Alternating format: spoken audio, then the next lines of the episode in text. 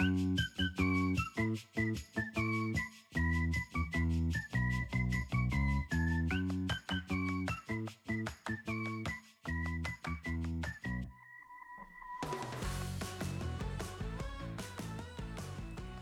and welcome back to Why the Flick, a podcast where we watch a new movie each episode and ask ourselves why the flick did we watch this.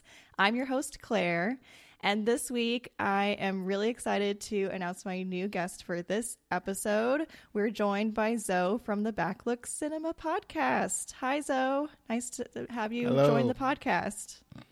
and I'm so glad to be. Um, I'm glad I finally got my shot. Yeah, um, for those of you who may not know, I was on Zoe's podcast earlier this year, I believe. I feel like it feels like last year, but I think it was just earlier this year.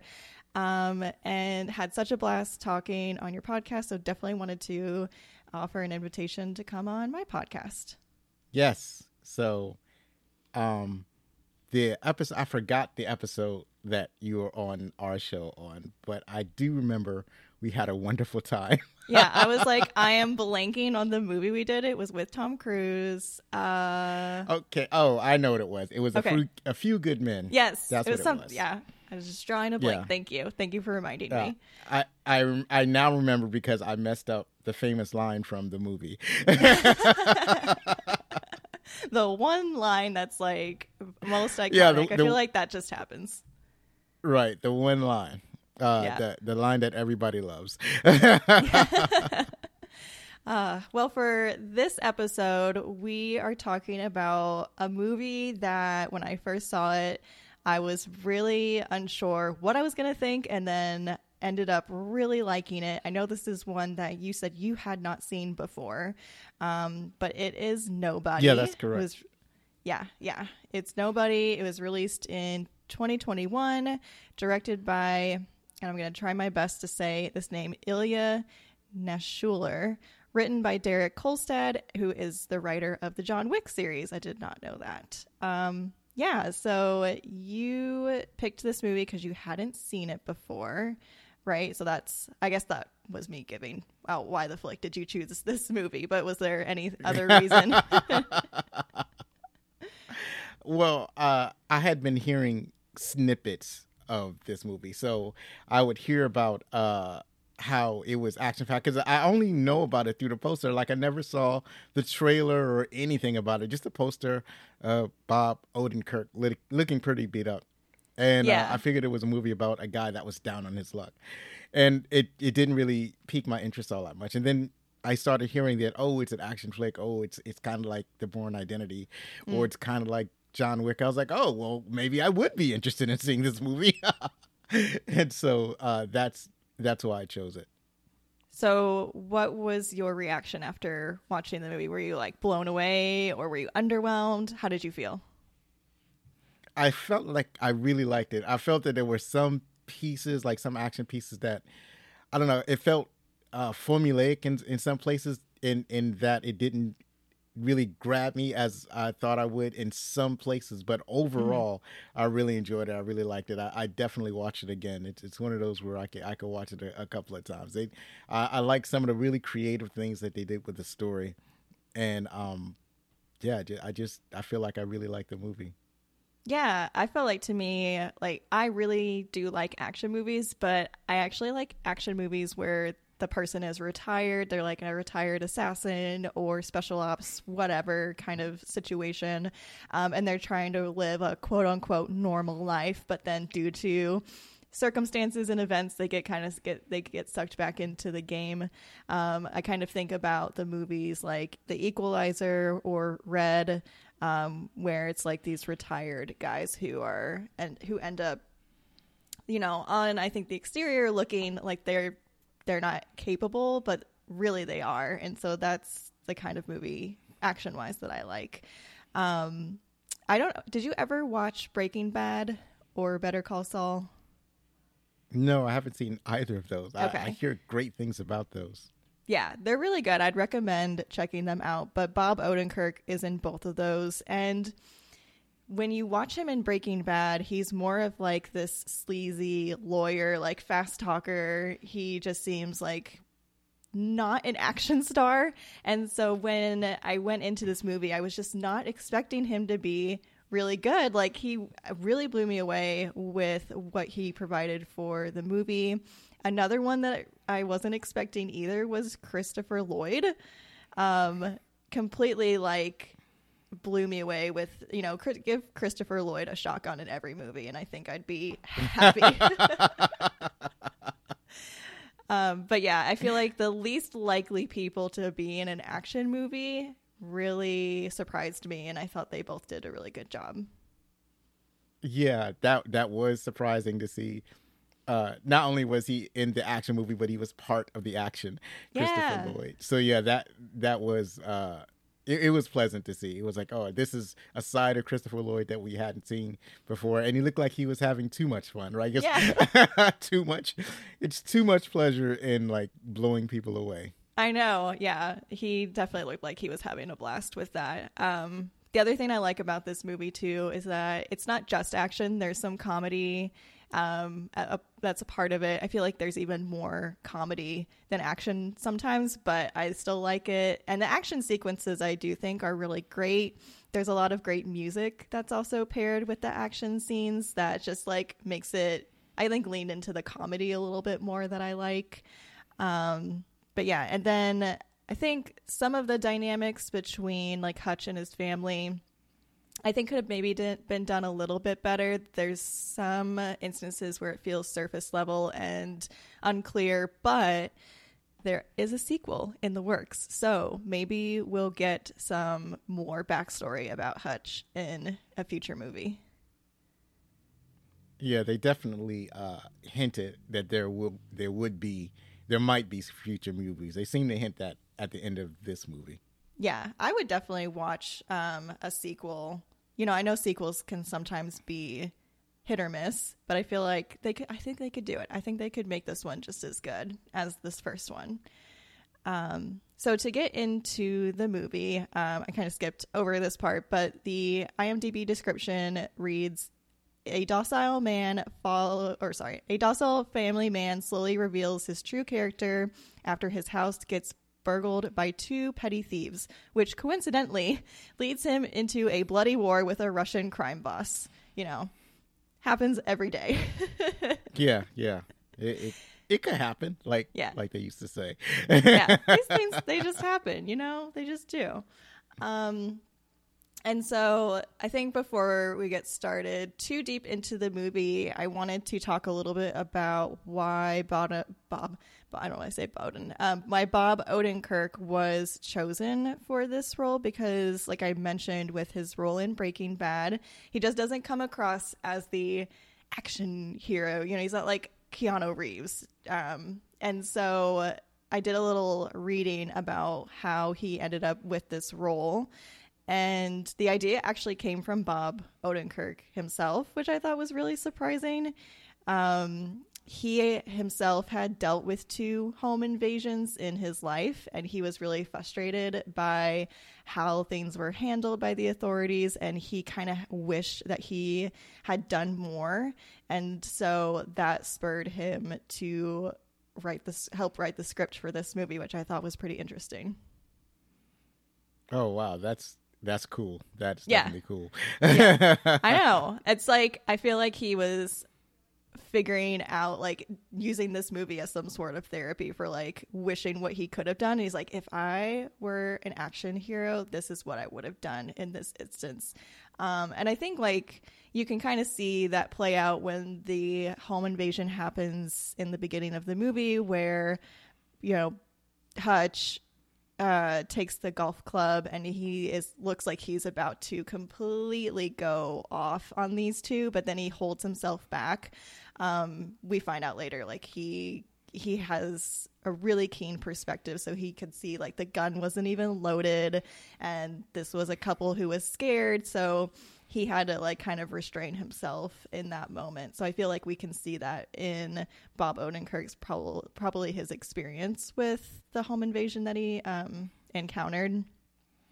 Um, so yeah, I thought that was really interesting. There was another article I read that said he had also wa- watched John Wick and he w- like wanted to be that character, and so he called Derek Kolstad, who wrote John Wick, and was like, "Will you write this movie with me?" But I'm like, "Good for you!" Like, yeah, it was cool uh, Yeah. to read that.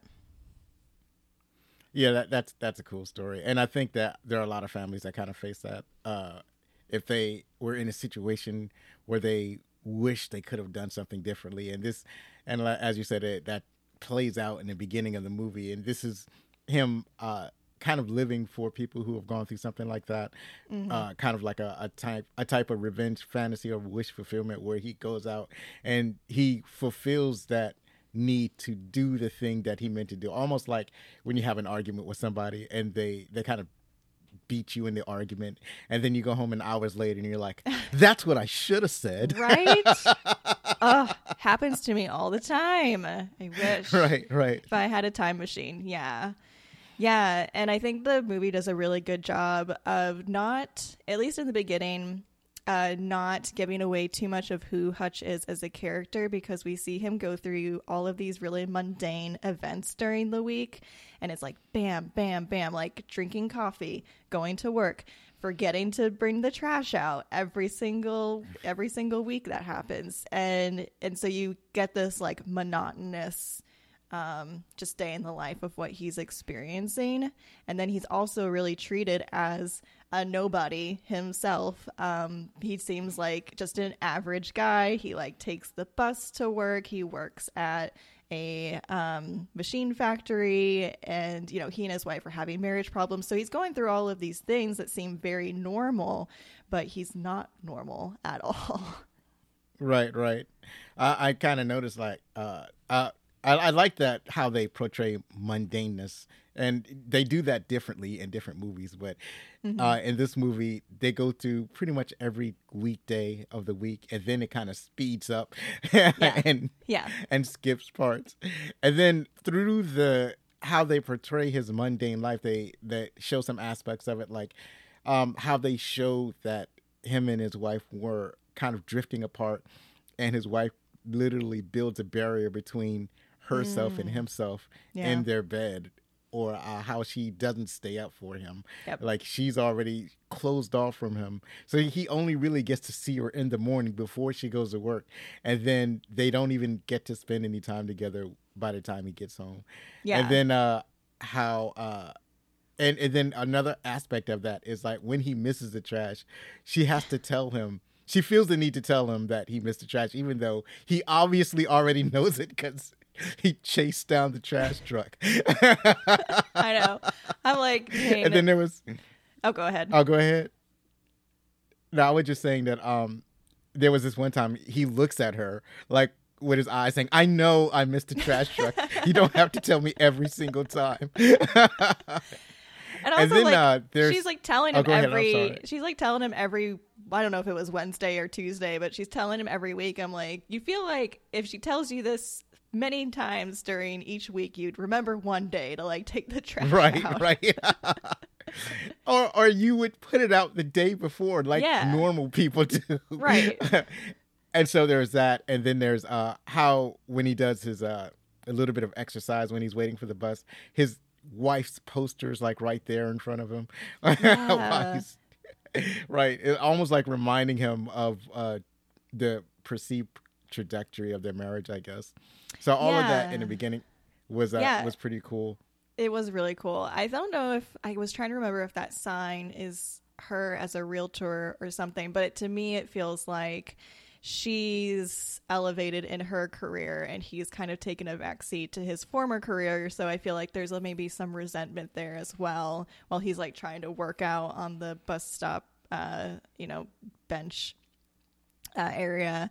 Um, the other thing I was going to mention with the trash can is like it seems so relatable because how many times have I heard the trash truck outside and been like, "Oh shit, I forgot to take the trash out," and I'm like going out there Right. running like, "Oh, let me put it here really quick before they come to my house." Um, so that that Right. definitely seems super relatable. and then there's um so it's it's not just that he uh you know his wife is more successful in her career but he's working for his wife's family. So mm, it's, it's his yeah. father-in-law his brother-in-law. His brother-in-law is like employee of the month like every other month. And you yeah. don't know that. You just see employee of the month and then he walks in and then when the brother-in-law offers him a gun and is like you know protect my sister then Which you is... realize what the power dynamic is. He like pulls out a gun to his face and then is like it's not load or it's not it, the safety's on. And he's like oh actually the safety wasn't on. Now it's on. And i'm just like what is, how does this happen? This is terrible. Not only that but it's like you never point a gun whether it's loaded or not at anyone. Like you never point it at somebody that, that you don't intend to shoot in the first place. That's like right. the first rule of handling firearms and the brother just oh broke it instantly. And oh, almost yeah. like he couldn't wait to break it And I really think it sets it up to show like all of these other men that we get introduced to are what you would think is like macho man. And so it's all to compare these men to Hutch, who seems like he's very meek. And, you know, after the break in happens, he's treated as a man who can't take care of his family. But in reality, he's more capable than any of them. And I really like how we get hints of what he's actually able to do um, like I mentioned, there's the scene where he grabs the golf club and he's about to kick the ass of the robbers, but he holds back. Um, and then there's also later on in the movie, we see somebody um, notices he has a tattoo on his wrist. That's the seven of spades and two of diamonds. I had to look this up because I am not, I'm not oh, a card thank player. You, because I had no idea. I thought it was uh, what do you call it? I thought it was blackjack or something. I think it's, but I guess not. I think it's Texas Hold'em from what I read but those cards are like a sign that it's the it's basically the worst possible hand you can be dealt and if you see those two cards you should fold immediately which makes sense now when you realize that that veteran was like thank you for your service and like leave right right like that was locks the all the doors the yeah you just hear like like 10 deadbolts like against this door and he just like immediately tries to check out um so yeah, I liked that a lot. And then all of the, the everybody else in the shop gives him respect and deference after that because like because they know that guy. So apparently yeah. that guy was probably one of the toughest among them. So as soon as he like I guess excused himself, we'll put it that way, from the situation, and everybody else realized that oh, okay, this guy's a real deal, and we're going to uh, offer him any assistance that he requires. yeah, if you scared that guy, then we ought to we ought to be nice to you. Um yeah it was really cool. And he does to go through like a whole speech where he, i can't remember what he says exactly but he's just like it was right before the veteran sees the cards on his wrist and he is like um basically telling them do you want to fight now or like you know antag- antagonizing them because and that's something he seems to be doing throughout the movie is just like he's pick waiting for a fight and he is wanting to pick a fight because he misses what he used to do so much um but we do find out what he used to do. We learn in the beginning he says he was an auditor uh, but it's not the typical auditor that we think of. Uh, and I think it's funny how every single time he's he's basically sharing his backstory to all of the bad guys, but then every single time he like gets into it, they die halfway through, so he just stops abruptly. Um, and I think that's a running gag that we see throughout the movie. But uh, yeah, in in reality, the auditor is the last person you want to see in an organization and his job was to make sure that there was nobody left to arrest. And so that's, you know, his backstory. Uh, yeah, in essence, he's a, a government assassin. Mm-hmm. yes. Sanitized, uh, he's called an auditor. And um, yeah, all of that is, I like how it's slowly revealed what his backstory is. Because, like, once once he gets to working, like, once, you know, he's, when he goes to the shop and the tattoo parlor and, and the way they react to him, and then the way he fights on the bus, and then you you realize, uh, okay, this guy is special, and then you're waiting for the movie to tell us what his backstory is. So, I, mm-hmm. I, and I like how he kind of tells his story about who he was and and how he came to be where he's at in that particular moment. So I, I like that. I I feel that was all really well done.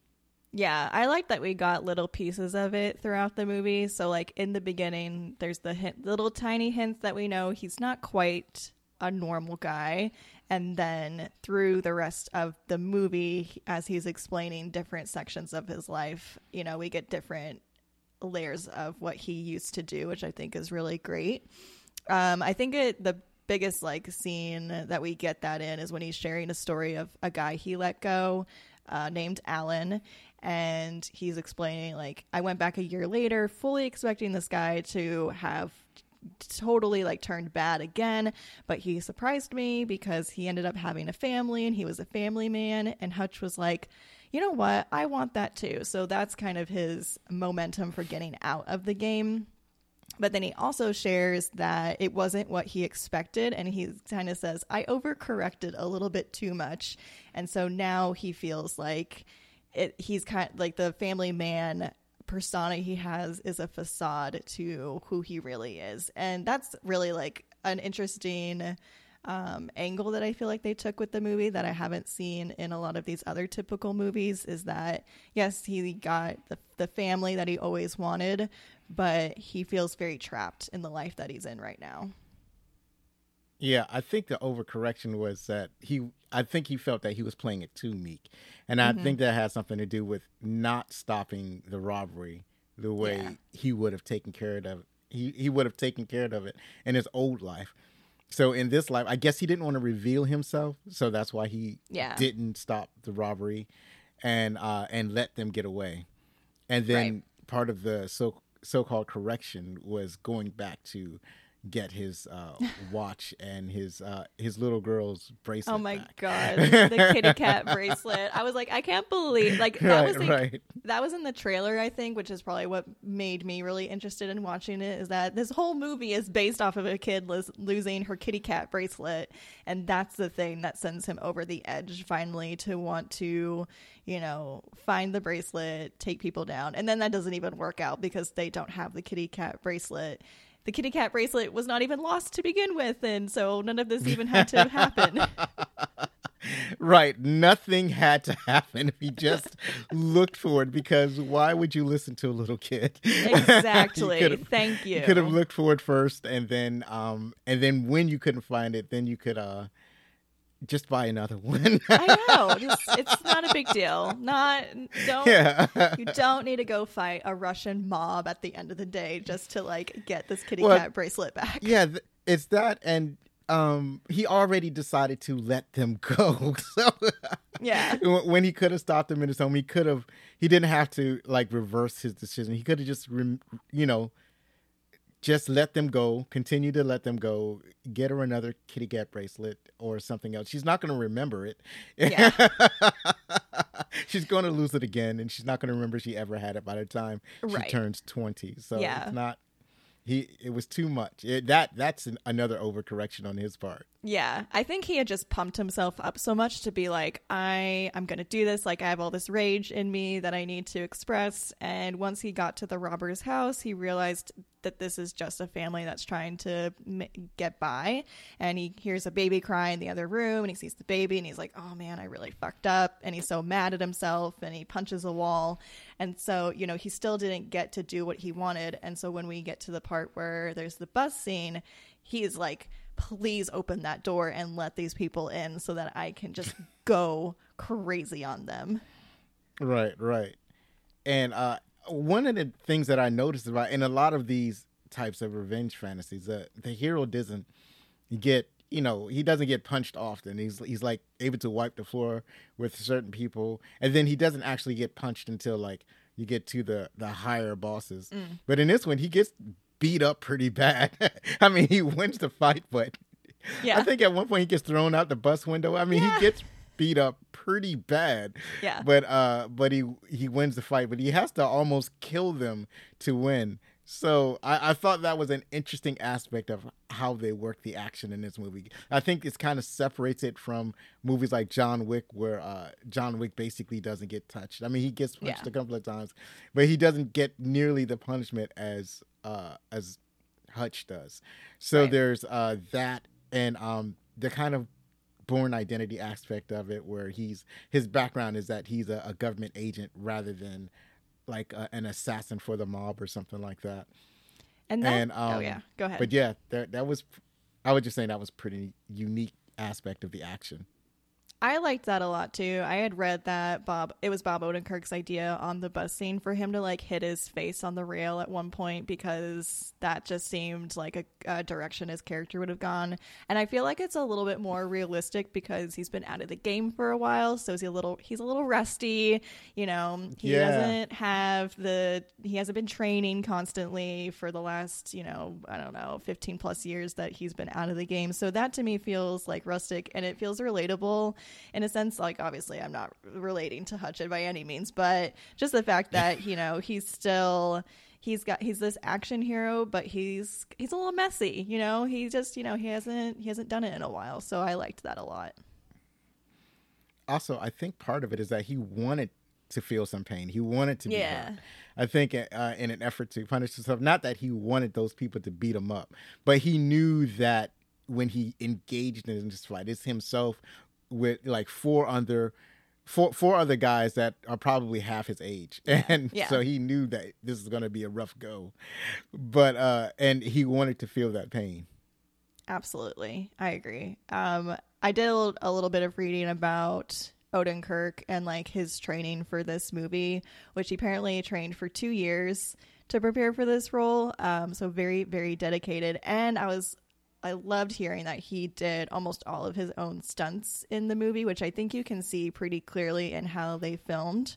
Um, so there's not really a stunt double in a lot of the shots that we see, which was really cool.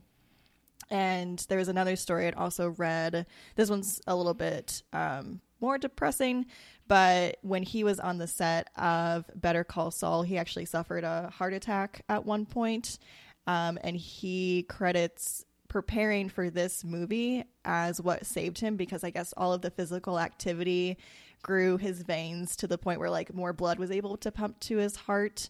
Um, so it has a it has a hope more hopeful like ending, but yeah, I just thought that was crazy and interesting um, to read about. And then the other part of it too was that um, when it comes to Christopher Lloyd, which is again, as we've mentioned, another character who we don't really think of as an action hero, like he's Doc from uh, Back to the Future. It was actually Bob Odenkirk's idea to get Christopher Lloyd to be his father, and the director really loved the idea because you know you see someone who's so positive in a lot of movies carrying a shotgun and killing people. It's going to be way more fun uh, than someone who we've seen do it a lot more in the past. Right. As a matter of fact, you would kind of expect, uh, like Michael Ironside was, was also in this movie, and you would probably expect that Michael Ironside would be the the part that, plays the part of uh, Bob's father, uh, Bob Odenkirk, so Hutch. Yeah. Hutch's father. You would you would think that that would be the the normal choice, but uh, I guess Christopher Lloyd was the inspired choice. yes, and so. also this the, the strange thing is I just I'm also watching Star Wars uh, the Mandalorian. Oh, and yeah. so he's in that one too. He he made an appearance in the latest episode, and I was like, "Oh my god, he's getting so much work." love it, love it, amazing. Yeah, right. and then um, we didn't haven't mentioned this, but um, RZA is also in this movie, and that to me was one of the best like teases because all we do is hear his voice through this um speaker like radio the entire time. And so that's another hint where um, Hutch is a little bit different because he has this person he's speaking to, and the guy's like, "Don't go and get yourself into any trouble," and then he does, and the guy's like, "I'm not going to come out there and save your ass," and then he ultimately does, and we see it's RZA, um, and so ours I haven't seen a lot I don't think I've seen a lot of the action movies he's in, but he is, I think, more of an action star than than either Bob Odenkirk or Christopher Lloyd. So it was really great to see him in there too. Yeah, RZA, otherwise known as the RZA, he's been in uh, a couple of action movies. He likes uh, Hollywood and producing movies. I think he produced a couple of movies, and like you, I haven't seen a whole bunch of them, but he was really good in this one. Yeah. right. I was, I was, uh, I don't know. I guess I was pleasantly surprised. I didn't. I thought that we were just going to hear his voice the whole time, and then when he mentioned that he had to go and save uh, his father, like he had to help his, he had to help Hutch's father clean up after Hutch's father had, you know, Oh, did yeah. what he did. You know, Yeah. so he had to. So I was like, oh, I guess we're going to see him uh, near the end of the movie, and, and there he was. He had showed up in the end. So and he he looks really good. I don't know. I guess I expected him to be to look older, but he doesn't. No, He looks looked great. He looks really good. Yeah. Yeah, he looks great in the movie. So He- uh, that was good. That was uh, I liked the way he appeared at the end. yeah, he must be training more than than Hutch was. I bet I bet he was like, uh, I'm gonna I'm gonna keep up keep up the training. I don't know what he does currently, but I feel like he was more with it than than uh, Hutch was. But yeah, this brings me to a good point because I had a question I wanted to ask before we get into all the action sequences. Do you have a favorite kill in the movie? Oh wow, it's hard to say. I don't know if I have a a favorite kill. I, I think the favorite save, like when in in the bus fight when Mm. he fights uh, the the villain's son. When Yeah, uh, I forgot that guy's name. Um, I guess I didn't catch it either. Kutsnut. Kutsnetov. I'm reading it from IMDb. Kutsnetov. Gotcha. I guess that's how you say it. So, uh, no, hold on. I'm reading the wrong. No, that's I guess that's how you say it. But anyways, um, so th- he doesn't know who these guys are. It's like four of them, but one of them happens to be not not the villain's son, but the villain's younger brother. Yeah, So you know they're fighting on the bus, and you know got they got knives and whatnot, and finally he uh, dispatches all of them, and and uh, he hits the younger brother in the throat really hard and collapses something. So he has to take a knife and cut Yeah. a hole in the, in the throat so that he could breathe. So uh, and saving his life basically. Yeah. which he was like and then to till Yul Yulin later he was like that's more than this dude even deserved because he was a dick Right. on the bus like Right. you're lucky Right. that I even saved him even though he has brain damage now for the rest of his life Right. So uh, yeah, because the uh, so Yulian he says Julian. you you killed my younger brother and. And Hutch says the last time I had, well, the last time I seen him, he was alive. So I don't know what you're talking about. right. And just like he does the tracheotomy on him and he like takes a str- like straw out of a cup and like that's what he uses to to do the tracheotomy on him. And i feel like in that moment it was him being like "Ah, man maybe i did go too far. Let me just try to like resolve the situation and you know make sure this kid doesn't die. Uh yeah. I think right, um right. I think my favorite kill, it's with RZA, and he basically shoots three guys at once with one bullet. Um, it's like at the very end when they're having the final showdown, but that to me seemed like so badass and cool right, Um, right, right. that I liked it a lot. Yeah, that was uh he was it, the fact that he was still shooting with the sniper rifle in close quarters. That that was uh amazing. I guess he didn't have uh, it's kind of hard to change weapons once Yeah. the the combat started to shift. So he was trying to get away and he turns around and he takes out 3 in 1. That was, that was a pretty cool uh triple kill, a trifecta if you will. I know. a trifecta. yes. A trifecta of kills, if you will. right, I, tri- I trifecta of kills with the sniper rifle because they they were close enough where that was possible. So yeah, that was that was pretty cool. Um, I think my And, um, other favorite kills, I mean, just really anything with Christopher Lloyd and his shotgun, and the one point where I was gonna mention that. Yeah, any anything with him and his shotgun, and at one point he goes Das Vedanya and then blows everybody up. It's so good. Uh, Right, amazing. and a lot of the the booby trap kills, those those were cool. Those were cool. I like those. Yes, yes. Um, IMDb trivia tells me there's a body count of about 50 because I certainly could not keep track of how many people were dying in this movie. but so, yeah, they say 50. Um, we talked about the bus scene a little bit already because I want to get into some of these action sequences. Um, I think the only other thing that I want to add with the bus scene is that I do love that they play the song I Gotta Be Me um, right before he just beats everybody up. I feel like that's so perfect for him realizing that this is what I like to do and this is what I want to do. And it's just like so different um, than what you would kind of expect. It's just such a different song than I'd expect for this part of the scene, but I loved it still. Yeah. Uh, also, I think they did really good with the the needle drops, the music that they chose. Yes. And the the movie is bookended with "Misunderstood." Mhm. Like, So perfect. right, right, right. So it's basically hinting that he's not. He's presenting himself as different than who he really is. He's Yes. misunderstood, but in his case, he's misunderstood on purpose. Yeah. so that was yes. it was really cool how they played that out. Yeah.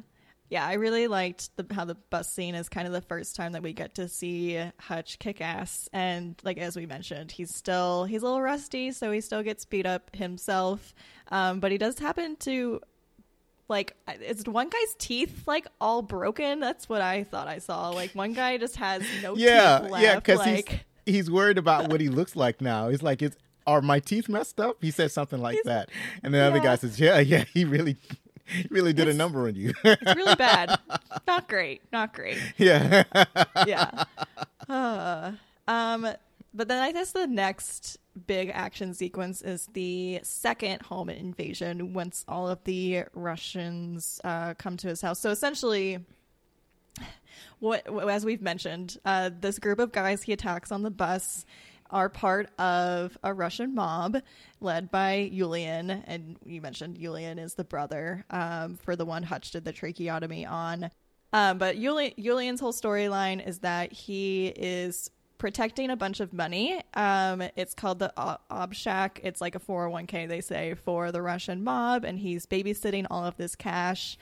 And, you know, I like the sense too that like when we first meet Julian, he is seems very eccentric because he gets up and sings and dances at the you know front of his club on the stage, but then he goes back behind the curtain and just because one guy looked at him wrong, he like smashes his glass, goes to the guy, fucks his face up and then uh, breaks his neck and kills him. So he's definitely not somebody to be messed with. Yeah. That was uh that was an interesting scene. Not not only because uh the guy looked at him wrong, but it was because the other guys in that group didn't trust him with the Yeah. money. Like they were concerned that he was too flamboyant, that he wasn't taking it seriously, that you don't understand the gravity of the situation. So he went to the other guy and basically killed him in a brutal fashion to show that yes, I, I understand the gravity of the situation. Look what I'm willing to do. Look what I, look at what I'm capable of, right? And Yeah. That was uh, basically a demonstration of his commitment to his job as babysitter for this retirement fund. definitely.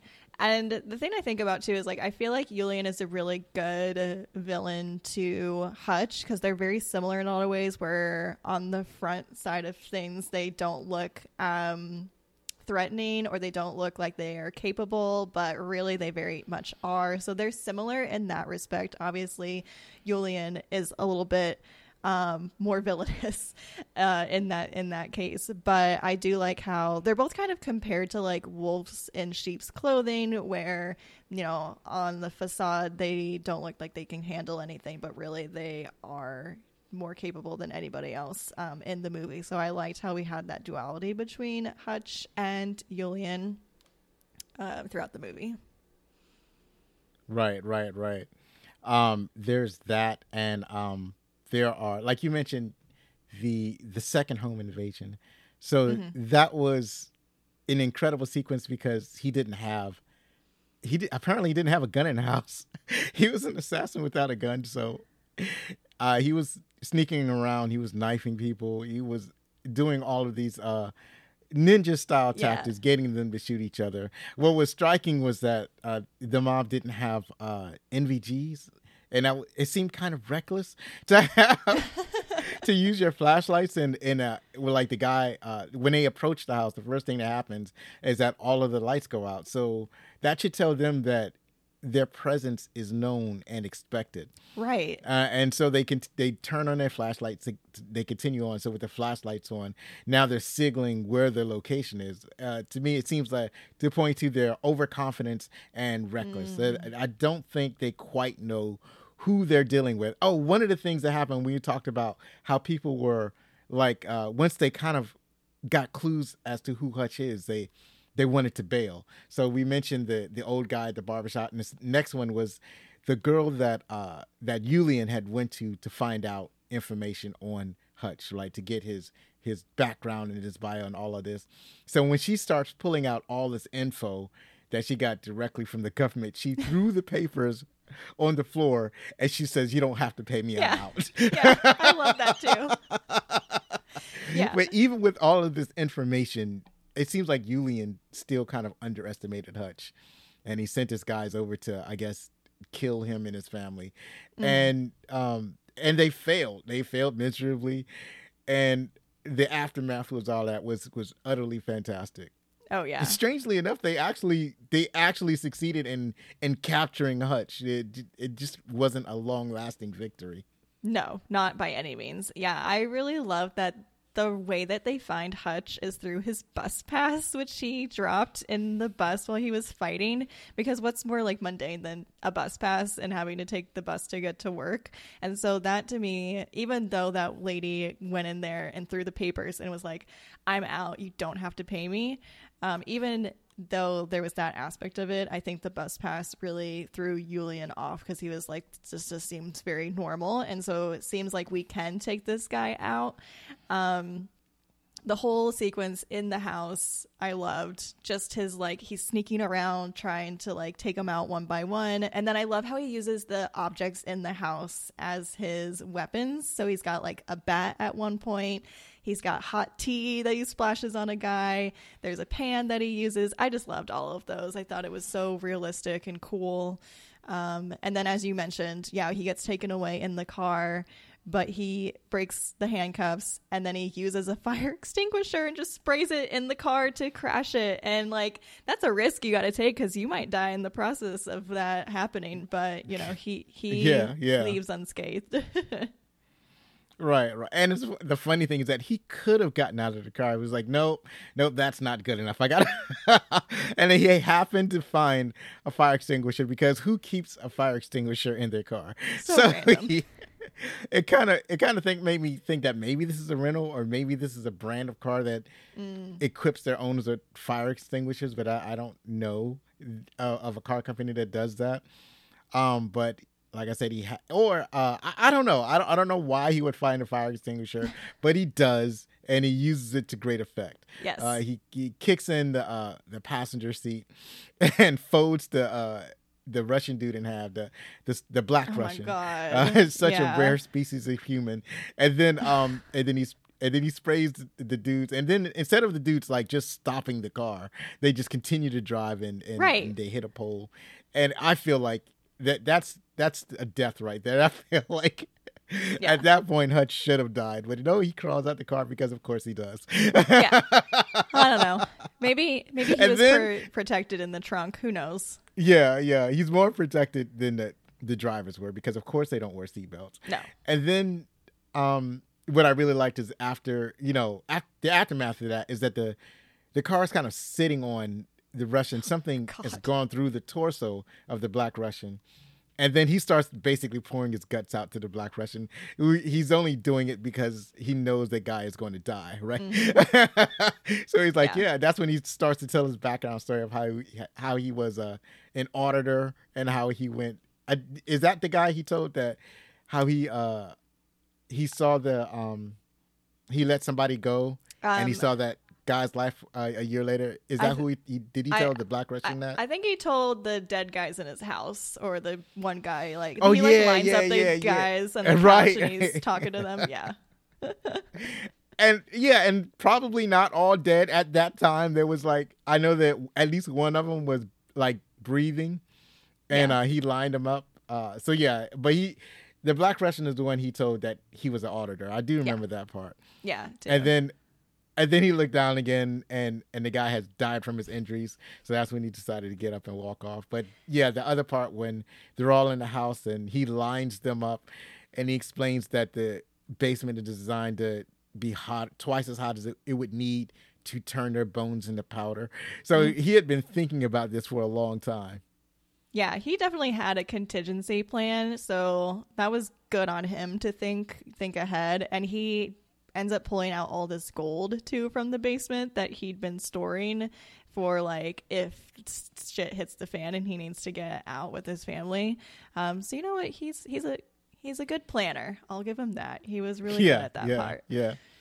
But yeah, he, then he does blow up the house because uh, you know there's there's no repairing what happened in that house. You've got dead bodies everywhere, broken furniture, blood on the walls, like and the part where he like had to lock his family in the basement and then after he had the car crash he was like oh fuck my family's in the, locked in the basement and he just has to run all the way back to his house to let them out and uh yeah those moments when you know obviously his family in that part realizes that their father and dad uh, or not their father and dad, their uh, husband and dad are more than what meets the eye.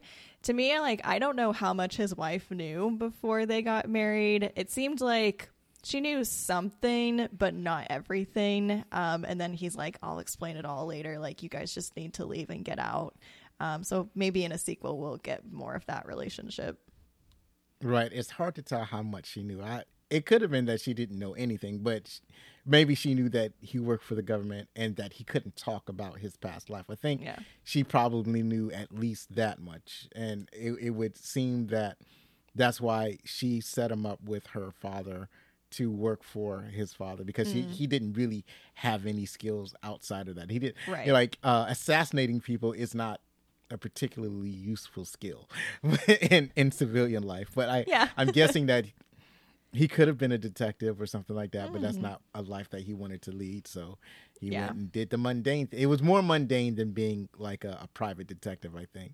Mm-hmm. And um, I also I noticed that having a, an age appropriate wife, I, I like that because in the movies, Mm. Yeah. they tend to have uh, wives that are in, way too young for the lead actor, but she was.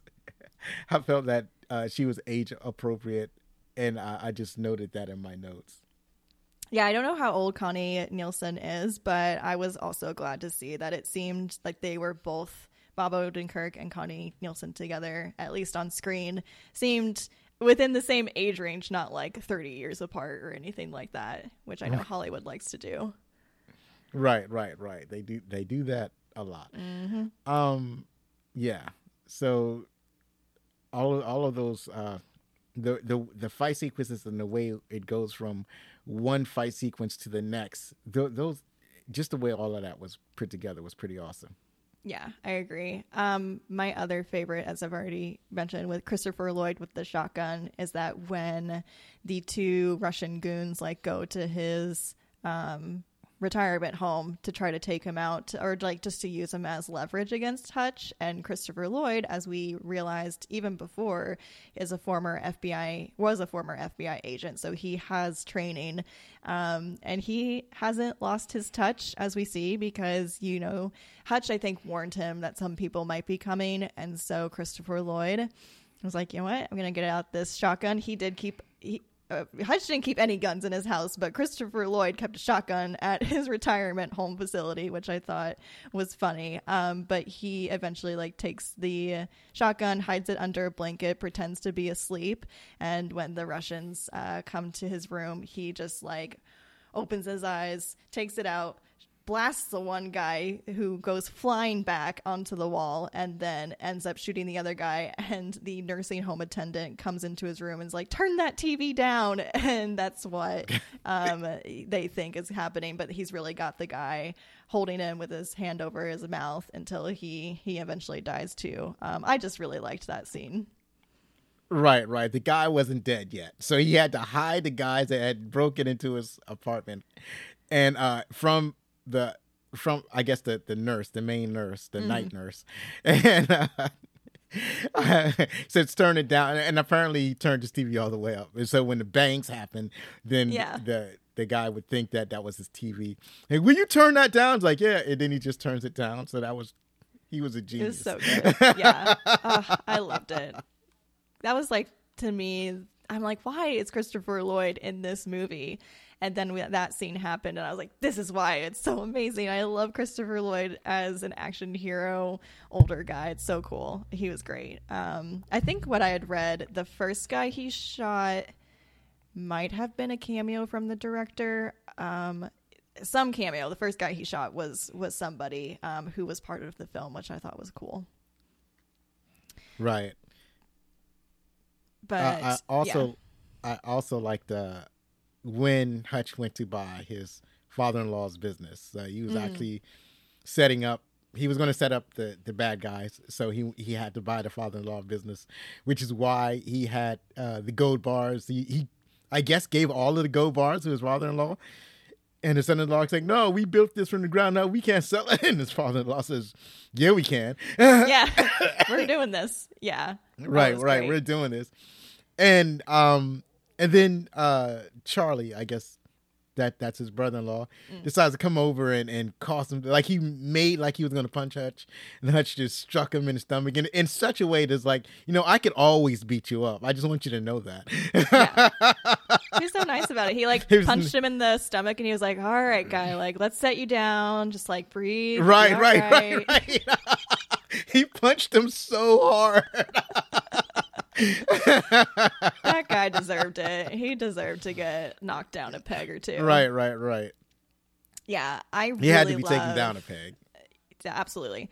I really love that we get a booby trap like montage in the middle of this because it's very Home Alone esque, but like adult version where he's li- like, this is more realistic than Home Alone because the Home Alone situation, those two robbers definitely would have died from all of those booby traps, and in in Nobody, they definitely die. Um, but I love the whole scene where he's setting up the different like grenades that are gonna go off and the different you know rooms that are gonna have um, you know different um kill death scenes like happen later on so i thought that was a really good tease Right. You you got you were referencing Home Alone. I, I'm always reminded when I see scenes like this of the A Team because in the A Team, Oh, yeah. the TV show, it seemed like every episode had a scene where they were setting up booby traps and whatnot uh, to uh, stop the the bad guys in a non lethal way. Because because it was television, you couldn't you know Mm. have you couldn't blow away the bad guys, so you had to basically knock them out. So yeah, there Right. was uh that's what I'm always reminded of. So it was it was nice seeing him go to work on the house, you know, making different because he was in a machine shop, so that made it even more realistic that he could make these things. now, Mm, yeah. if he could make them in the time he had allotted, I'm not sure, but the fact that he was in a machine shop making stuff th- that would stop these people, that was that was pretty cool. Yeah and you get the sense that because you know when he goes to yulin's club because that's where it all kind of like culminates to he goes to the club he kills all of his Yulin, yulian's men and then he pours gas in the water sprinkler system and then Right. lights all of the money on fire and then he expects yulian to just be like leave him, leave us alone after this point like you know i the fact that he he knows that what he is doing is going to cause Julian to come after him, which is why he booby trapped the machine um, shop for you know the the final showdown at the end. But yeah, I just love how he was like, you know what. You came to my home, which you never do, and so I'm being generous in what I have done to you so far. Right, right, right. He was like, I've burned it all. I think what it was is that he realized that Yulian wasn't the type of dude that was going to stop anyway, regardless of what he did. So he decided he was going to take something from Yulian, which was all of the money that Yulian was babysitting. And then he told Yulian, you know, you could just go run away. You can go and you can like get a facelift Yep. and run away to an island and just hide from the mob for, for the rest of your life. And you can leave me alone. So that was kind of like the option that he was giving Yulian because it it wouldn't have, it wouldn't do to threaten Yulian beforehand. Like if you don't leave me alone, I'm going to burn all your money. So he did that first. I guess is a kind of demonstration. He destroyed all of their money and then said, uh, now you can go and leave me alone because now you know what I'm capable of. Yeah. And of course, Yulian doesn't do it. no, and I love how Hutch like goes back to the car, which we didn't mention. He steals his neighbor's car from before. His asshole neighbor, um, he does steal his car, which is great. And he goes back to the car and he's like keeping his fingers crossed and he's looking in the rearview mirror, like, "Please come after me, please come after me." We right, don't right, right, right, right, right, right. It was great. Um, and I really love that we get a car chase scene. It's not very long, but you know, with action movies, I think you can you often think about car chase scenes, and so I'm glad we got a little one in this. And that Barracuda plays during the the entire chase was really cool. Right, right, right. Yeah. Um I guess that brings us to the final showdown at the machine factory. Um and the uh I really liked it that, you know, he kind of gets cornered at one point. I think he gets shot or grazed um on the arm and his dad and his friend was his name was his name Harry? I was trying to remember. Um, yeah, his name is Harry. Okay, Harry, um, come to his rescue. I just love that the three of them are together there to to help him out. And then this is like an amazing sequence of events because we see all the booby traps go off. You know, um, as I mentioned, Harry like kills three guys with one bullet, which was my favorite kill. But then Christopher Lloyd is just going around with his shotgun. And then the other thing I really like too is that we mentioned how Hutch's brother-in-law pointed the gun at him in the beginning and then gave him the gun and Hutch like put it in the freezer in a like used or like empty uh frozen food box and he stuffs it in the freezer. And I love how that comes back into play because he can't he's like cornered. And so he grabs the gun from the freezer and he just all you see is him holding the food box out like pointing it like a gun and then he shoots it off and it like blasts to smithereens. It's just so great. Right, right, right. It, it's a Chekhov's gun in a movie with a bunch of guns. yeah it's it's it's a Chekhov's gun popsicle i love that in a, in a movie gun. where guns are all over the place. It's it, that's funny. That's Yeah. actually pretty funny. yeah there's so many good parts um in this scene especially like i mean it's just a it's just great to watch and i really love how they filmed it all i love how it all came together um at no point does it seem to me that it goes on for too long. If anything i could have used more especially with christopher lloyd and the shotgun. Like it's just amazing. Um and then so they ended up oh at one point they're like all back to back shooting everybody and it's just like man like this is just su- such a great bonding time for all of them. But yeah. Um and then it brings so the other thing i forgot to mention with the scene where um, hutch is talking to julian in his club. He has a bomb. That's kind of how he gets through. And so like he kind of gets out is that he's got a bomb at one point ready to go um, if julian tries to do anything. And i do love how that comes back at the very end um, with hutch like being cornered. And so he takes this uh, big piece of glass.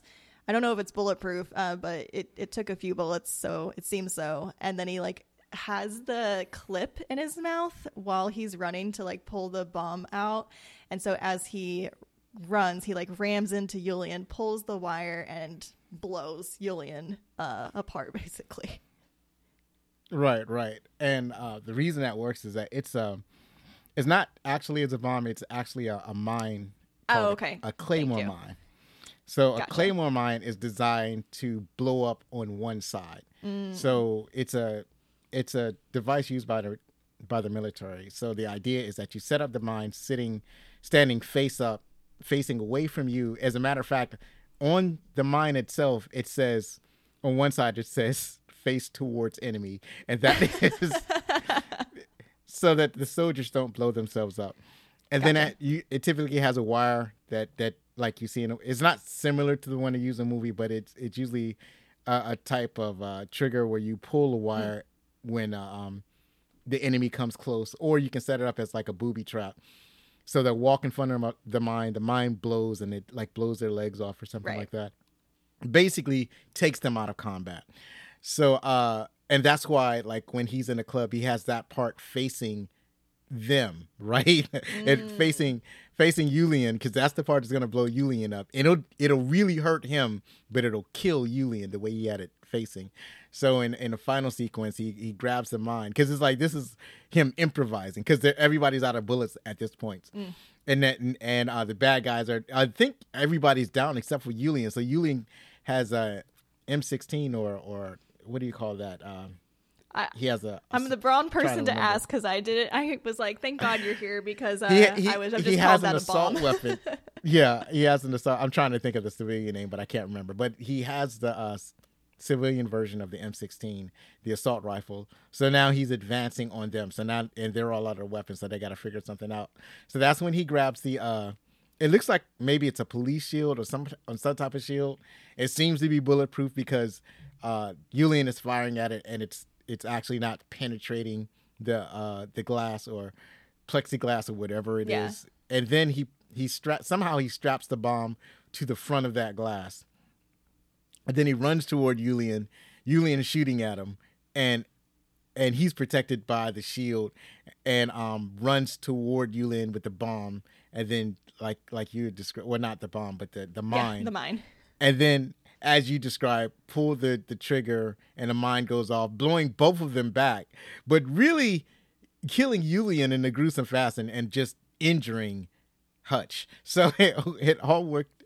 That that was a pretty uh, enlightened ending. Mm-hmm. I would say that that was a really good kill.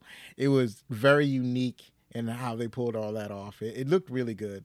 I, I like when action movies are doing something different. They're they're doing the work. It's like, Yeah. well, how are we going to kill this last bad guy? Let's how are we going to kill this last bad guy? Let's brainstorm this so it doesn't look like and so it's different and unique and it doesn't look like every other action movie so um my other favorite i think this is my my actual favorite uh like ending of a bad guy in a Mm. movie like this is i think it's die die hard no it, it is a die hard movie i'm trying to think of which one uh it's not live free or die hard because i didn't like that movie but the movie that was before that one Yeah. it's a good day to die hard i think that's Ah. what it's called so at the end of that movie um, john mcclane is shot through the chest he's not he, he, he's not dead but he gets shot through the chest so uh, apparently missing his vital organs and then he gets in a position where the bad guy is behind him and holding him and John McC- and John McClane is like basically down on his luck, but he's able to grab a gun,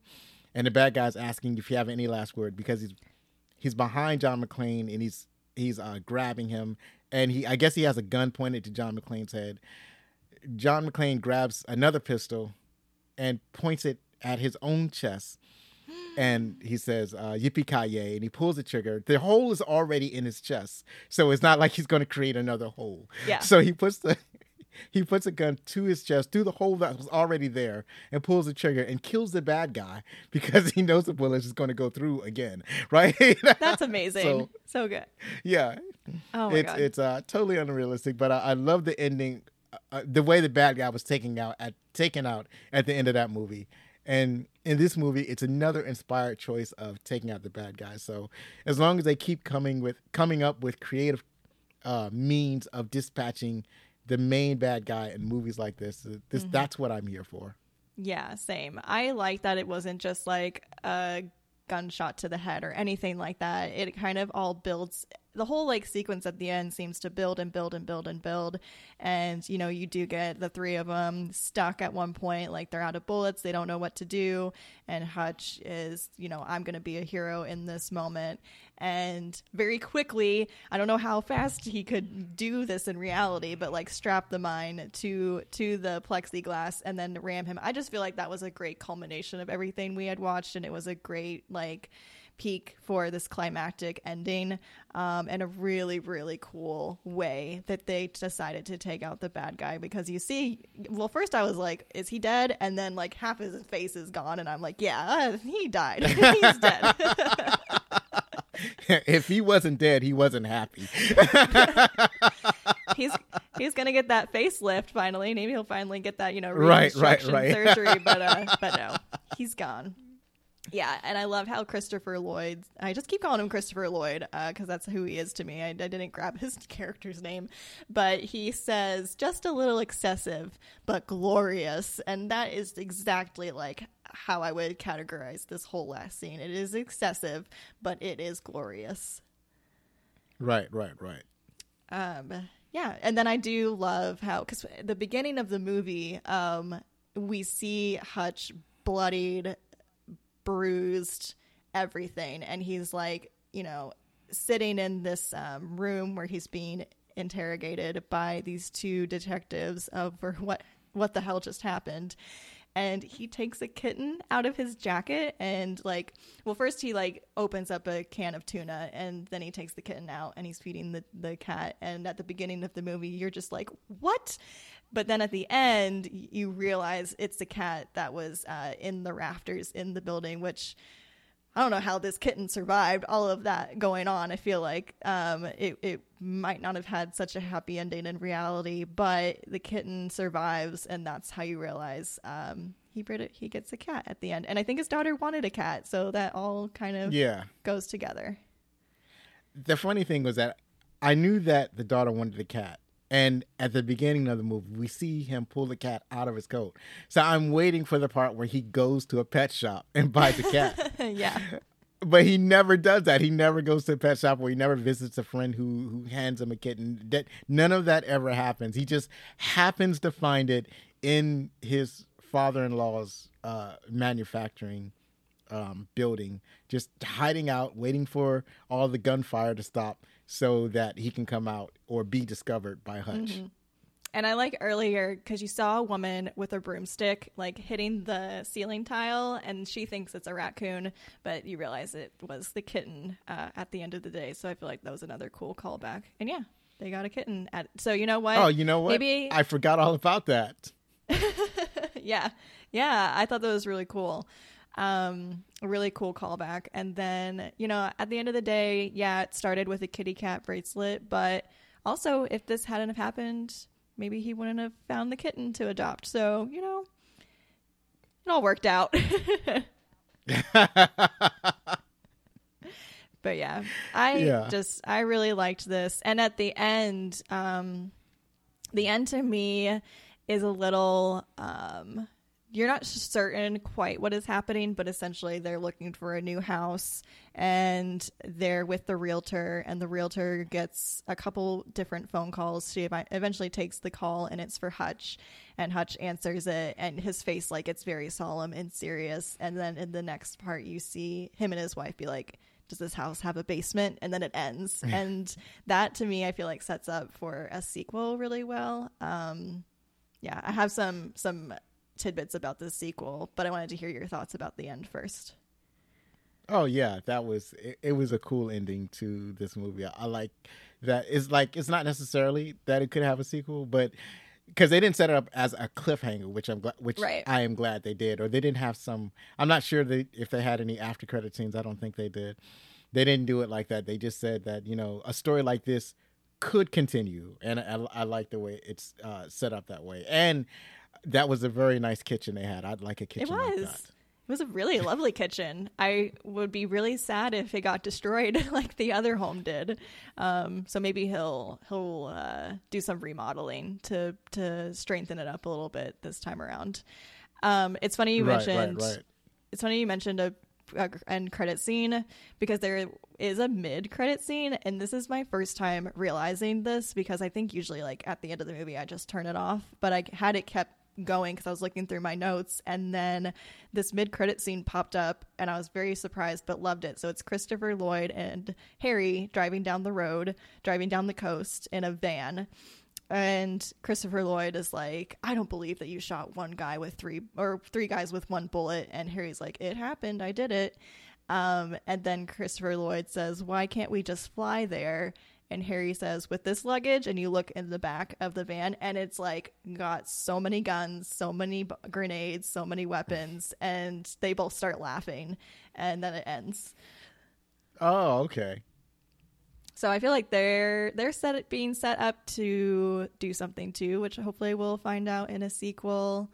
Um, I I looked up some information. There's not much, but and there's no plot details, but as of January, Nobody 2 was reportedly in the works. Uh, Bob Odenkirk is going to be returning. Um, I think he's the only confirmed one, but I feel like RZA and Christopher Lloyd would come back too, just based off of how they set it up and Hutch's whole family. Um, so hopefully everybody comes back. And then I think they're hoping to release it sometime next year in 2024. So hopefully, fingers crossed, uh, we get a sequel soon. Yeah, fingers crossed that we get a sequel and that it's a good one. Yes. Fingers crossed to both sides. Yeah. Like I feel like they will. I don't know if they brought back the um the same guy who wrote John Wick, but, but I feel like the John Wick sequels I have to be perfectly honest, I have not seen. Um, and I really want to watch John Wick, but I from what I've heard like the sequels are pretty good too. So so maybe they'll still be good. I'll watch it either yeah. way. Yeah, I I like all the sequels. I, I hadn't seen the latest sequel, John Wick 4, but I'm looking forward to seeing that. And so they're, they're all really good. Is I think they're uh, conscious that they need to, it's not enough to just make a sequel, that, but that mm-hmm. the sequel has to be good. Yeah. Um, so they're conscious. And I think th- the way they're doing that is that they're kind of make instead of trying to make the sequels like episodic like one sequel is extremely different from the next they're like in the john wick universe they're the sequels are telling a an expanded story. Mm. Uh, it's telling the same story, so the story is like continuing. Yeah. I think that's why they're referred to as chapters, as mm. as opposed to calling them parts. So, I think that um, that if they continue on this vein of storytelling, that we should be getting some good sequels down the line. Yeah, I would like for them to continue. And like, if I was ha- going to have my dream plot, it would like the events of what happened in this movie would directly impact what's happening in the sequel. Um, you know, I don't know. I'm not a, a screenwriter, so you know, somebody else can come up with that uh, idea better than I could. But I really hope that they continue. Like, oh, this is what happened in the first movie. This is why this is happening in the second movie. Um, I feel like that's a better way to do it than just like have a completely different situation that isn't ha- have anything to do with the first one. Well, the the thing is the the Russian, I guess, is the Russian mafia that keeps this retirement mm-hmm. fund. The retirement fund is gone, and they know mm. who did it. So, right. definitely, I would imagine it, it might have something to do with that. Yeah, it would be more realistic if you know his family and him like keep they they like this Russian mom keeps coming after him for what he did. So uh, versus like having a completely different bad guy um, come around. So yeah, I'll be interested to see what they do. But yeah, really loved this movie. Um, took me by surprise. Really a big fan of Bob Odenkirk, even more so after watching this movie. And yeah, I'm excited to see what they come up with next. Yes, me too. Cool. Well, I think that brings us to our segments. So, the first segment that we have is called Deflick.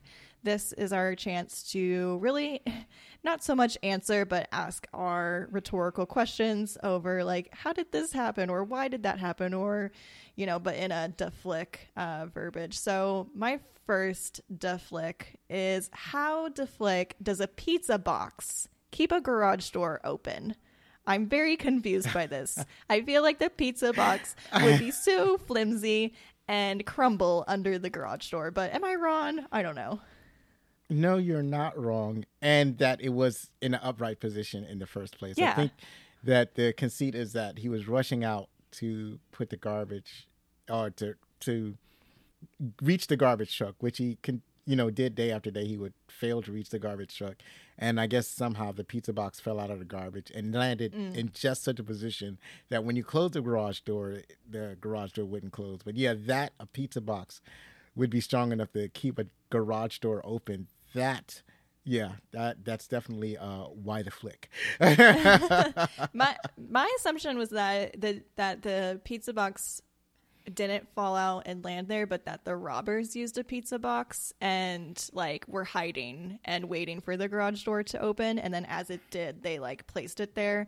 But who knows? I mean, either way, it seems very um, unbelievable. Of everything I've seen in this movie, that's the most unbelievable part to me is that this pizza box kept this garage door open. Right, right, right. So uh, my why the flick moment, knowing like by the end of the movie, we kind of know a pretty good.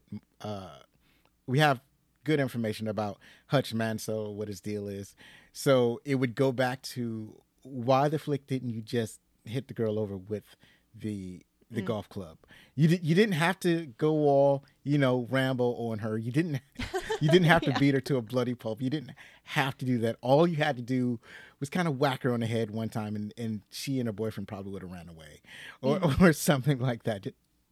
That's my why the flick is like why why the flick that didn't you just I, I know you're trying to maintain your veneer of um what's the word I'm looking for normalcy mm-hmm. or mild manneredness or whatever you're trying to you know present yourself as but i think you you could have hit her with the golf club you could have did that he probably could have i think he maybe felt bad for them because you know he knew the gun wasn't loaded and he knew they were scared and young and that they probably were just looking for money and so I think for him, he he was like, at the end of the day, yeah, they like they punched my son in the face, but they're not going to be a real threat to us. And so maybe he was afraid that once he got started, he wouldn't be able to stop, as we see later once you know he goes on the bus. So maybe he was a little little afraid of what he was capable of. Um, but yeah, I feel like if he had maybe a little bit, he if he was in a better mindset, then maybe he could have just been like, pop and be like, "Get out of my house," and you know, right, right, right. We'll we'll end it and, here. Yeah, I, I, agree with that. I, I, agree wholeheartedly. But even when I think about it, I still I still go back to. But why the flick did you? yeah. Yeah. I still I still go back to that even even though I, I agree with what you're saying, but still why the flick when when you just it's just a golf club. It's not it's not and I think it's for... not like you had a machete oh. and you was going to chop them up. um, the other thing I was oh, shoot, I was going to say something else about this. Oh, so I think the other reason too is that it's really just maybe more so for us, the audience, so that we're not getting his full capabilities right in the first like 10 minutes of the movie. And we don't get to see that more so until the bus scene. So for us, when once his son came down the stairs and they were holding his son or doing whatever um, that to me i was like oh hutch is gonna go off because they got his son and so i'm like yeah beat him up like get the golf club get him and then he holds off and so it's it's like oh we're like we wanted to see it we wanted to see you go off and see what you're capable of but we're not getting it yet and so it makes you want to keep right. watching to see what he can do Right, right, right, right. Yeah. Yeah. I feel like in reality he would have like used the golf club to go off on them, but for movie purposes, uh, it makes sense, I guess. Um, so my other deflick that I have, and I think we've already kind of talked about this, but it's just how deflick do you not check around the house first for the kitty cat bracelet? Because kids forget things where they put things all the time and then things turn up as we see like he would have been sleeping on the couch the night of the home invasion and his daughter comes to sleep next to him and that's where she loses the kitty cat bracelet is under that couch um, so yeah, I think, you know, Hutch, you just you were just looking for any excuse to go off and, you know, you could have done you could have saved yourself a lot of pain by just taking a deep breath and looking around for the kitty cat bracelet. I think it was a combination of things. Like I, I agree wholeheartedly, but a combination of things that are happening. One, he's being shamed by everybody for not doing anything on the night in question. So he's being shamed by his son. He's being shamed by the police officers. He's being shamed by his brother-in-law. Like his son is supposed to be, you know, somebody he's trying to raise up and to be a good human being. And the police officer, it's almost like they're trying to emasculate him. His his mm-hmm. brother is uh he's so much better in than his brother-in-law in all aspects of combat and yet he has to pretend that he isn't so i think that just kind of builds up on him and then when he finally gets home and his daughter couldn't uh find her kitty cat bracelet. Now it's all built up where he can't be reasonable even with himself, and he's like, "I've been." Um, defanged and and my little girl is missing a kitty cat bracelet that those guys took and it's all their fault so i'm going to settle it with them i'm going to go i'm going to get the kitty cat bracelet, so I can at least do that to, I don't know, save face or yeah. Yeah. That however just is you might like deal with that. that's what pushed him over the edge was that not that everybody else was harping on him, although I'm sure that ended up like adding to how he was feeling, but that his daughter was like, Oh, I lost my kitty cat bracelet and she was sad about it and he was like They've crossed the line here. and so Right, right, right, right, right, right. Uh, yeah. And that, that the other thing is that even before the home invasion, his family he didn't get like the respect from his family. Well, I don't think he felt like he got the respect from his family that he thought that that he had hoped for. Like when he fantasized when he let that guy go and he fantasized about having a family and he saw that other guy's family life, that was the life that he envisioned, but it didn't kind of turn out the way he had envisioned it. And so now you have a, a son that doesn't really respect him, and you have a wife that doesn't really respect him. And the only one that's really on his side is his daughter. So it's like when when she when he has to go when he decides to go and sleep on the couch uh, because uh, his wife reinforced the barriers between them after the home invasion. You know, his his daughter came downstairs to sleep with him because she uh, she knew that he needed someone at that moment, and and she was scared herself, and so she's she still loved uh, the protection. Well, she loved her father, and she and her father still represented the protection that uh, that he wanted. He wanted to be seen as somebody who could protect his family. Yeah, that's a really good point. Is that you know the fact that the kitty cat bracelet was stolen, maybe for him felt like, oh, I didn't get to. Maybe like that was in her eyes. Later on, she'd like not see him as a protector anymore, and so he was like, I'm not gonna have that. Nobody else believes in me, but my daughter does. So I'm gonna go get this kitty cat bracelet back. Right, right, right, right, right. Yeah. Oh man. That's true. Um, did you have any other deflick moments?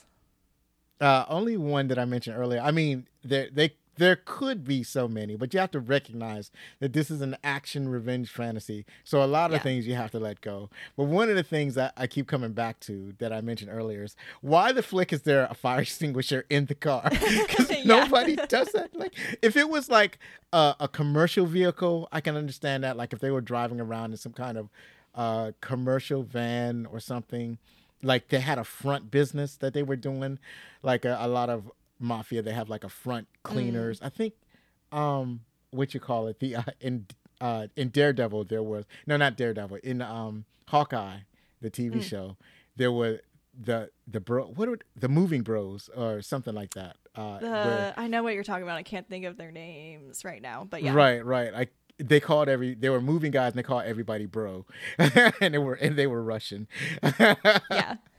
so so they had a front business and I felt like if they had a front business with a commercial vehicle that required a fire extinguisher, then that would make sense. But they were driving in a regular car Mm-hmm. and he there happened to be a, a fire extinguisher in the trunk is that and nobody carries a fire extinguisher so that's No. like why the flick is the, it's like normally if there's something unusual in an unusual place then they would forecast it. There would be Mm. like they did with the gun in the freezer there would be some kind of a foreshadowing in that instance. But there was there's no frame of reference for that. There's no frame of reference for there to be a fire extinguisher in the trunk of a regular car. And there was no uh, foreshadowing that that could be a thing that would happen in this movie so Yeah. that was kind of weird that was yeah, now that I'm thinking about it, now that you mention it, I'm like, yeah, that is weird because I mean, typically in a trunk you'd see like the things you would need to change a tire,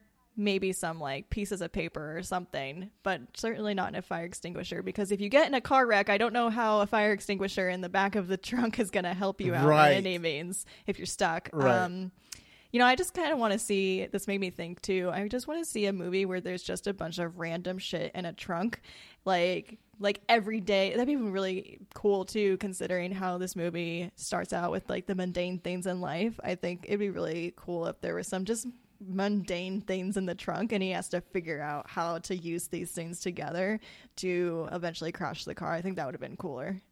yeah yeah that definitely would have been cooler um But yeah, but still, I- it was still cool. To and it could see, have been- like- yeah. no i'm just saying it, it could have been almost anything but not a fire extinguisher yeah.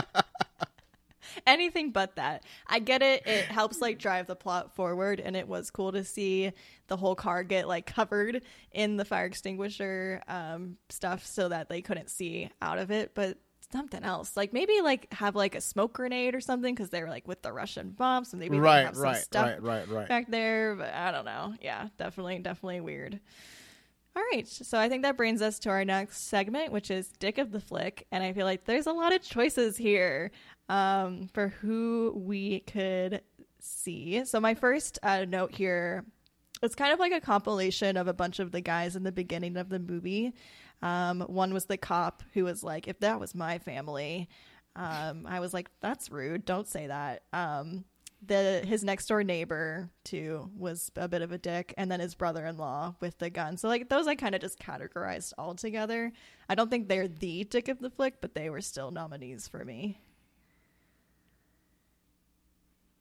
Oh, is it is it my turn? Do I? Keep um i can keep going and I, I had a few i had a few I- I- more but i wanted to give you a chance yeah, they, those are all those are all good choices. I, I had thought of those. I, I thought of uh, also um, even his wife Becca. She's uh, because it's like she's not trying to connect with him. So I, I feel that, but I think that's just where she, she's not truly being. Uh, she, she's not truly being a dick. That's just where she is emotionally right there. Yeah. I, I kind of, I kind of lean on uh, as much as I like Hutch. I think that he's kind of the dick in this flick because oh he- really i had him down Yeah, yeah. i had him down to some extent i think he is a dick but i don't know if he was the dick Yeah, I think he. Well, I only ca- call him the Dick in his flick because it is it is it is his flick. So and so uh, only because uh, uh, some of the stuff that we had mentioned earlier about him not stopping the home invasion, and um, like when it first happened, and then um, him not looking for the uh the bracelet him kind of really going off on the uh on on the first two on the um the people that stole his watch. Yeah. He kind of he kind of overcorrected in that instance. yeah i agree yeah Uh, I, and yeah. um him he he gets to the point where he's kind of goading people into fighting instead of merely defending himself. right. So Man, maybe- kind of kind of a dick in in all of those because the the the the people you that you mentioned they didn't really play a, a huge part in the story. Like even the part where he stole his um his his neighbor's car right? When he because he, he got in his car and he decided to steal his neighbor's car.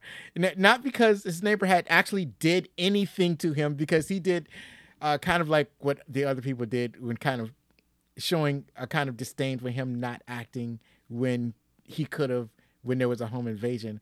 But it was you get a, a sense that this is kind of what his neighbor is you know that that that's how his neighbor acts. Like his brother-in-law that's how he acts he's always that way. So he's not being particularly dickish at those moments or they are not being dickish at those moments.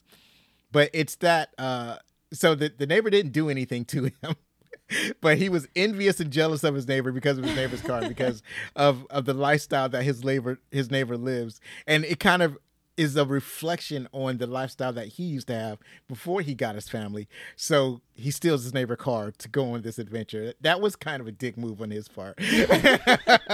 It so was. it's it's a combination of his dickish actions that i think that he deserves the title of dick yeah. You know what? I think you're convincing me. Like you make a lot of great points. I think it's too it's too obvious to give it to Julian because Julian is just a like that's what he's doing. Like that's his job. I was more like leaning toward giving it to all the guys on the bus because they i just dis- disliked them a lot and i didn't feel like they had to act so as entitled as they did. And and everything but yeah i mean none of this really would have happened if it wasn't for the things that hutch did. I mean i guess the two robbers in the beginning could also be uh, a little bit more responsible for everything that happened because if that didn't you know go down maybe the rest of this wouldn't. But hutch is the one who actively makes these choices and is like bringing this on himself, even though he was, this is what he wanted. He should have just gone to therapy and talked out his feelings to someone versus like getting in involved with this Russian mob. So, you know what? I think he's not a dick, but I think he is the dick of the flick for what he did. Unfortunately. Right, right. He is not he that like being a dick is not his personality, but Yeah. he does engage in dickish actions that you know, just basically sparks this whole adventure. I think The this other is- people oh, they are they are dicks, but they're kind of like they're minor dicks. It's like they it's all it- Yeah. they're always that way. And and but they're they're all minor. Like even like Julian, he's uh, he's not really a dick. He's just kind of a he's just kind of rude. He's just kind of a Yeah. bad guy. He's just kind of he's, more nasty than he is being a dick because he is who he says he is. He's like, I'm a bad guy. I'm gonna convince you I'm a bad guy. I'm responsible. I'm I'm just I'm mean. I'm I'm threatening. This is who I am. But it's like I feel like a dick is kind of is not always completely honest or uh you know with themselves. And I think uh, Hutch is kind of that way. Yeah, you expect it with Julian because that's who he is. So I don't, you know, and what he is trying to do is be this babysitter for all of this money, which is a lot of pressure. So I feel like he's trying to do his best, even though I don't condone anything Julian does. But for Hutch, it's like, you know, you brought this, you honestly did bring this on yourself. You you did this, so. I think this might be the first time the main character of a movie is the dick of the flick, in not a negative sense, but you know everything you did was kind of dickish. So that's funny. All right, so I think that brings us to how many flicks do we give? Um, as far as how this movie was critically received, it has very high scores. So on IMDb, it is rated a 7.4 out of 10. And on Rotten Tomatoes, it is fresh from critics at 84% and audiences at 94%. So high. Um, I feel like audiences definitely, definitely loved this movie after seeing it. Um, so, what do you give this movie? Uh, I think I want to give it um, eight flicks or uh, eight kitty cat bracelets out of ten. Oh, that's um. I love, I love the kitty cat bracelets callback. Um, so we do it on a scale of one to five, um, and you can five is Oh, the I'm highest. sorry. No, no, no, I- no. You're you fine. know- I should have, I should have clarified. you did give me the notes. So you really liked this movie, I'll say. But yeah, we do it on one to five. Five is the highest, and you can do decimal points. Okay, I'll, I'll do it. Uh, four out of five kitty cat bracelets. Nice. Cool. Um, yeah, I'm in a similar boat. I'm gonna actually give it 4.5 out of five, just a little bit, a little bit higher for me. Um, yeah, like I said, this movie super surprised me. Um, very, I was very intrigued by it when I saw the trailer because, as I've already said, Bob Odenkirk does not stand out to me as an action hero in the same way as Keanu Reeves or, you know, Bruce Willis or any of those in like a typical action movie but I am so glad that he decided to do this. And I think that's one of the things I love most is that he is so surprising as an action hero. And it comes across in the movie too of how they portrayed him to be this like meek, mundane person, but in reality, he can do a lot more than it seems. But he's still rusty because, you know, he hasn't done it in a while. So some of his moves are a little off and he does get banged up and he's not untouchable, which is cool. Um, I thought all the action sequences were done really well. Love all the needle drops that they do for each one. I think it just adds to the humor of it. It's not just a serious drama movie, but it's also got some comedy in there.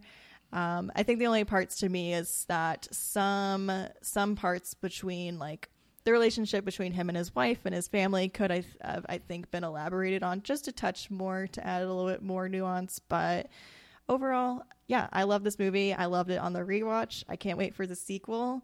And yeah, fingers crossed it's it's just as good, if not better.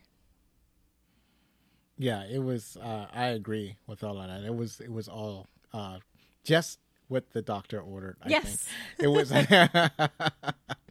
uh, I do like uh, revenge fantasy movies. I love the action in uh, in this movie.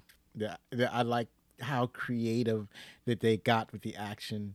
Um, the they had the the fight with the with the guys on the bus. That was a, a great action scene. The um, and the fact that he's the one that get thrown out the, the bus window and not like one of the other bad guys, which is what, what you might typically expect. Uh, so, some the the home invasion fight scene, the even the, some of the things that the bad guys were doing, like when Yulian had beat up the. Uh, he wasn't a bodyguard. He was just one of the investors in the the retirement mm. fund. So yeah. uh, a, a, lot of that, uh, and and the the thing that you mentioned how Bob Odenkirk is like unassuming an unassuming action hero, and so this movie works on a level that a lot of if they had chosen another actor would not have worked in that particular level. Like so, if they had cast somebody like uh, Keanu Reeves or or Harrison Ford or well, I don't I, don't know if Harrison Ford is young enough to pull this off, but uh, you know, somebody who is already an established action star probably because you know that they're going to get into some action. It's like, okay, yeah. they this we we know that this is probably an action movie, and we know there are going to be some fight scenes because I saw the trailer. So we know that this you know, action star, like, or if they like got somebody like Tom Cruise, we know that this action star is going to beat everybody up, and we will enjoy it. But it works on a whole different level when you get somebody like Bob Odenkirk, who is not known for his action movies, right? It's right. not his thing. so because uh, it's somebody like Bob Odenkirk, and and he does these fantastic action sequences, that's what makes this uh, a very inspired movie. Definitely. I could not agree more. Yeah. Awesome. Well, so thank you so much for being on Why the Flick today. It's been great having you. I've loved getting to deep dive this movie with you. Um, I want to give you a chance to talk about your podcast and where people can find you. All right. Um, they can. My podcast is called Back Look Cinema, the podcast. You can obviously find it where you're listening to this podcast or whatever your podcast app of choice is. I'm not on YouTube yet. Uh, maybe I'll figure that out in some time. But um, I am every place else. Also, uh, you can find me on TikTok or Twitter at Back Look Cinema or on Facebook or Instagram at Back Look Cinema Podcast. Yes, I did the thing where my social media has different names. and once you mess it up, you can't fix it. right. uh, I also have a website, www.backlookcinema.com. And um, if, if you feel like writing letters, I'm at fanmail at backlookcinema.com. Amazing.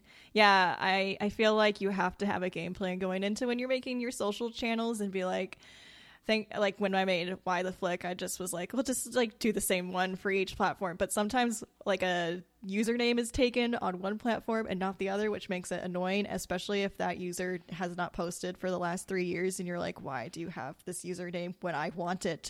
um, so yeah, definitely. And I'll link to all of your uh, social channels and your website and your podcast link in our episode description for this episode. So you definitely can check them out through that too. Awesome. awesome. Great. So for our next flick, uh, we're switch- switching gears a little bit. Um, but I am going to have Bailey and Jess on from Subtitles On or Off podcast, and we are going to be talking about Erin Brockovich, which is a movie that I really, really love. Um, it's funny because I was just talking on another podcast about how I dislike biopics, but this biopic I really like. So I'm excited to get into it with a strong female lead and deep dive uh, everything in that movie. Uh, so yeah, that's pretty awesome. Yeah. You know what's interesting? I actually got to hear the voice of the real Erin Brockovich on a different podcast. I think I, um, I think it's called the Bananas Podcast. So the Bananas Podcast is two comedians and they're talking about like current like they talk about three crazy news stories. It's one of those things where they have crazy news stories and they every once in a while they have a guest and one of the guests was Erin Brockovich and I was oh, oh wow that's that's what she sounds like. Did she sound like uh, Julia Roberts a lot? I, I don't know. I couldn't say that because yeah. like I wasn't trying. I wasn't in a position where I could compare what they sound like. But um, mm-hmm. you know, it's because you, you, hear her name, all you know, all the time because of the movie and yeah. because of what she's advocating for. But the fact that is like she's on a podcast and she's uh, and you can basically hear her and through that hear who she is as a person. It was just interesting. That's so cool. Yeah, I might have to go check out that episode then uh, for for us talking about Erin Brockovich, so I can get some more details about her. But that's awesome. So yeah, um, other than that, you know, for why the flick, definitely go ahead and if you haven't already, leave us a rating and a review. Um, we'd really appreciate it. You can find us, um, as Zoe mentioned, if you're listening to here, you probably already know where we are, but you can find us wherever you listen to podcasts. We're on Apple, Spotify, Google Podcasts, all of those. And then we are also at Why the Flick um, on Instagram, Twitter, TikTok, and Letterboxd. Sorry, sometimes I forget what we're on, and so I'm like, um, there's four that I have to mention. right, uh, right. I, I, you know, what's funny. I, I wrote mine down and I put it in front of me so that I wouldn't forget. That's a good call. I was just like, I've done this so consistently, I should know, but sometimes it never fails. I'll forget. I'm like, uh. but yeah, so uh, again, so thank you for coming on the podcast. I'm so excited that we were able to do episode swaps and loved would love to have you on uh, in a future episode as well. Yes, uh, same here. I really enjoy being here. I have I enjoyed having you on the show, and if we can do it again, that'll be awesome. Awesome. Great. All right, everyone. Thanks for listening. Bye. Bye bye.